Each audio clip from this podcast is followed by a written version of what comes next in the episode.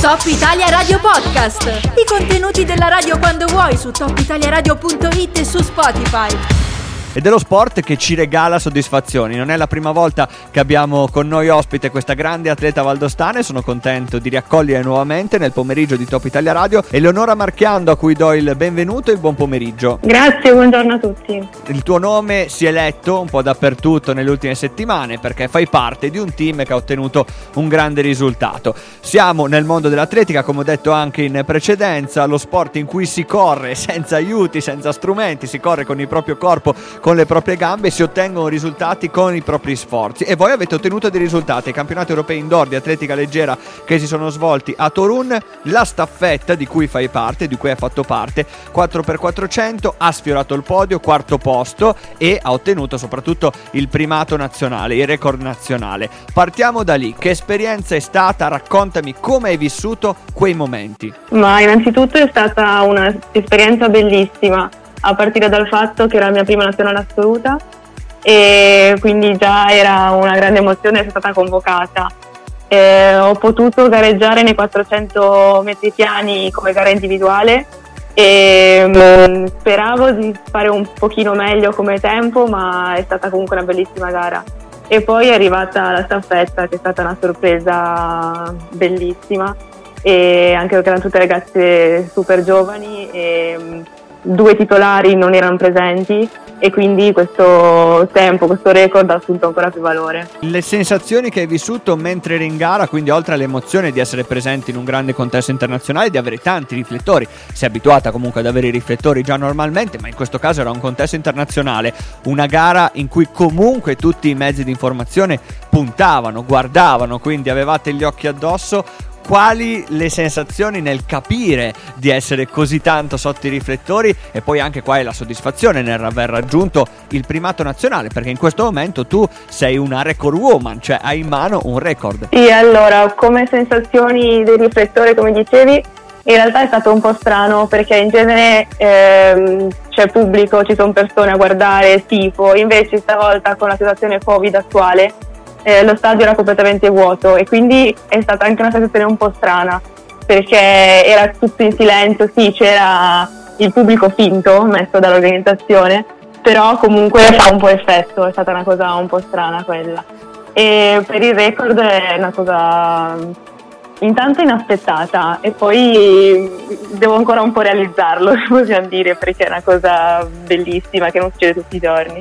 Visto che questo è un grandissimo risultato, c'è o invece non c'è comunque un pochino, un pizzico di delusione per essere arrivate quarte, quindi il posto prima del podio? Cioè, ci pensi che eh, sareste potute arrivare anche su un gradino del podio oppure questo risultato, questa partecipazione è talmente soddisfacente che rimane comunque solo l'aspetto positivo? Sì, un po' ci si pensa, però è stato anche all'inverso, nel senso che noi siamo arrivate quarte e quindi c'è stato subito un po' di delusione perché il terzo posto eravamo lì, quindi lo, lo, lo stavamo sperando, proprio lo stavamo vivendo. E quindi subito c'è stata un po' di delusione. Poi però dopo, solo successivamente è uscito il risultato che ha cancellato ogni cosa perché è stata una cosa bellissima.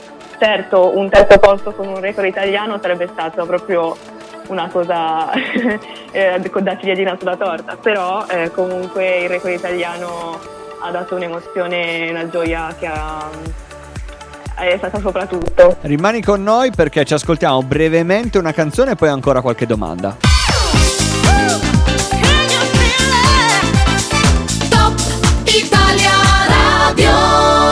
Diamo spazio ancora allo sport e allo sport che ottiene grandi risultati. Abbiamo con noi Eleonora Marchiando con cui stavamo raccontando, stavamo parlando dell'impresa a cui lei ha partecipato, visto che ha fatto parte della staffetta che ha raggiunto il quarto posto ai campionati europei indoor di atletica leggera e ha ottenuto il record italiano con un tempo strepitoso.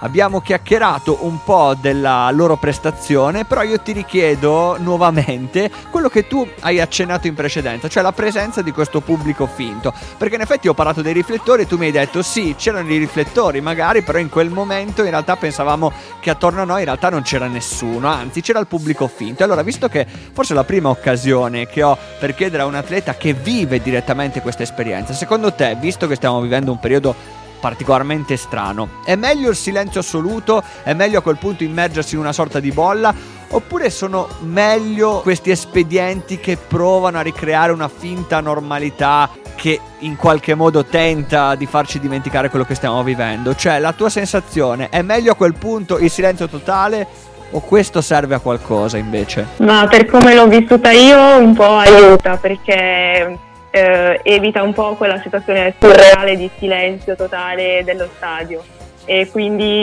fa un po' di, da sottofondo per smorzare un po' l'atmosfera. Poi è ovvio che non potrà mai rimpiazzare un vero pubblico e anche e soprattutto se pensiamo che l'Italia in generale è famosa per essere la nazione più tifosa, più attiva, più, i ragazzi più eh, tifosi per i loro compagni che si fa sentire. E però rispetto a un silenzio totale un po' aiuta.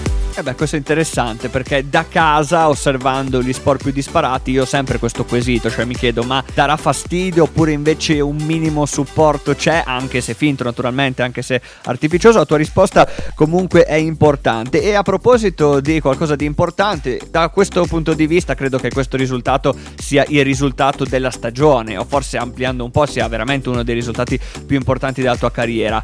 Come inserisci questo risultato così forte all'interno della stagione? Che stagione è stata? Ma è stata una stagione, vabbè, a parte molto bella e inaspettata assolutamente perché appunto per i problemi legati all'emergenza sanitaria quest'anno anche ai campionati italiani eh, non bastava fare un minimo ma entravano solo un tot di persone e io sono entrata agli italiani assoluti col terzultimo tempo quindi assolutamente tutta questa stagione è stata una mega sorpresa eh, a partire dagli italiani, poi la convocazione, poi la staffetta che ha chiuso la stagione nel migliore dei modi. Quindi un pezzo per volta eh, siamo andati avanti e con, grandi, con, grande piacere, con grandi soddisfazioni e che ripagano anche tutti gli allenamenti, tutta la stagione eh, a cercare di riuscire ad allenarsi comunque anche in condizioni non ideali per chiusura delle palestre, campi e tutto quanto. In questa situazione quindi così difficoltosa è uscita una stagione così importante. Adesso lo sguardo è rivolto verso il futuro. Quali i tuoi obiettivi e quali anche i tuoi sogni, visto che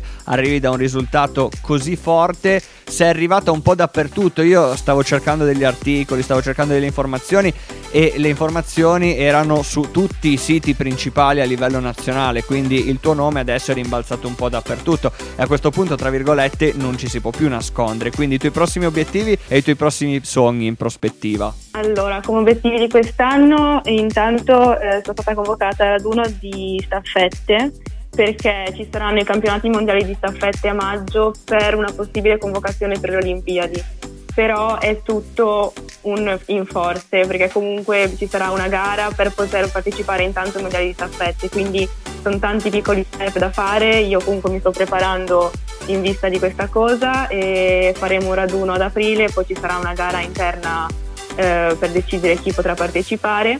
E poi comunque ritornerò sugli ostacoli e ri- ripreparerò anche i 400 ostacoli per la stagione outdoor. A questo punto io ti ringrazio per la disponibilità come sempre e visto che hai lanciato comunque la prospettiva di, come hai detto tu, piccoli step da affrontare, perché no, potremmo sentirci nei prossimi mesi così ci racconterai come sta andando e cosa è accaduto, se ti va. Va bene, grazie mille. Top Italia Radio Podcast. Ascolta il meglio delle interviste su topitaliaradio.it e su Spotify.